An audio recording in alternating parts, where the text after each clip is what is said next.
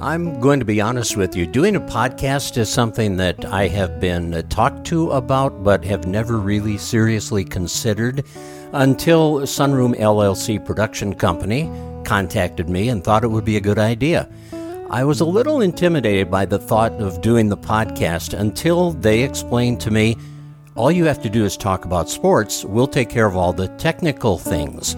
Well, I've been covering radio sports since the 1970s, over 51 years in sports broadcasting, over 6,000 play by play games, uh, probably over 100,000 interviews and daily sportscasts combined. I've been doing website stories online since 1999 on CraigOlsonSports.com. So I've written oh, countless thousands of stories there. So I think I can talk about sports. The technical stuff, I don't have to worry about it. So I hope you tune in and enjoy the podcast as much as I think I'm going to enjoy doing it. After all, it's covering kids in sports, and that's what I do.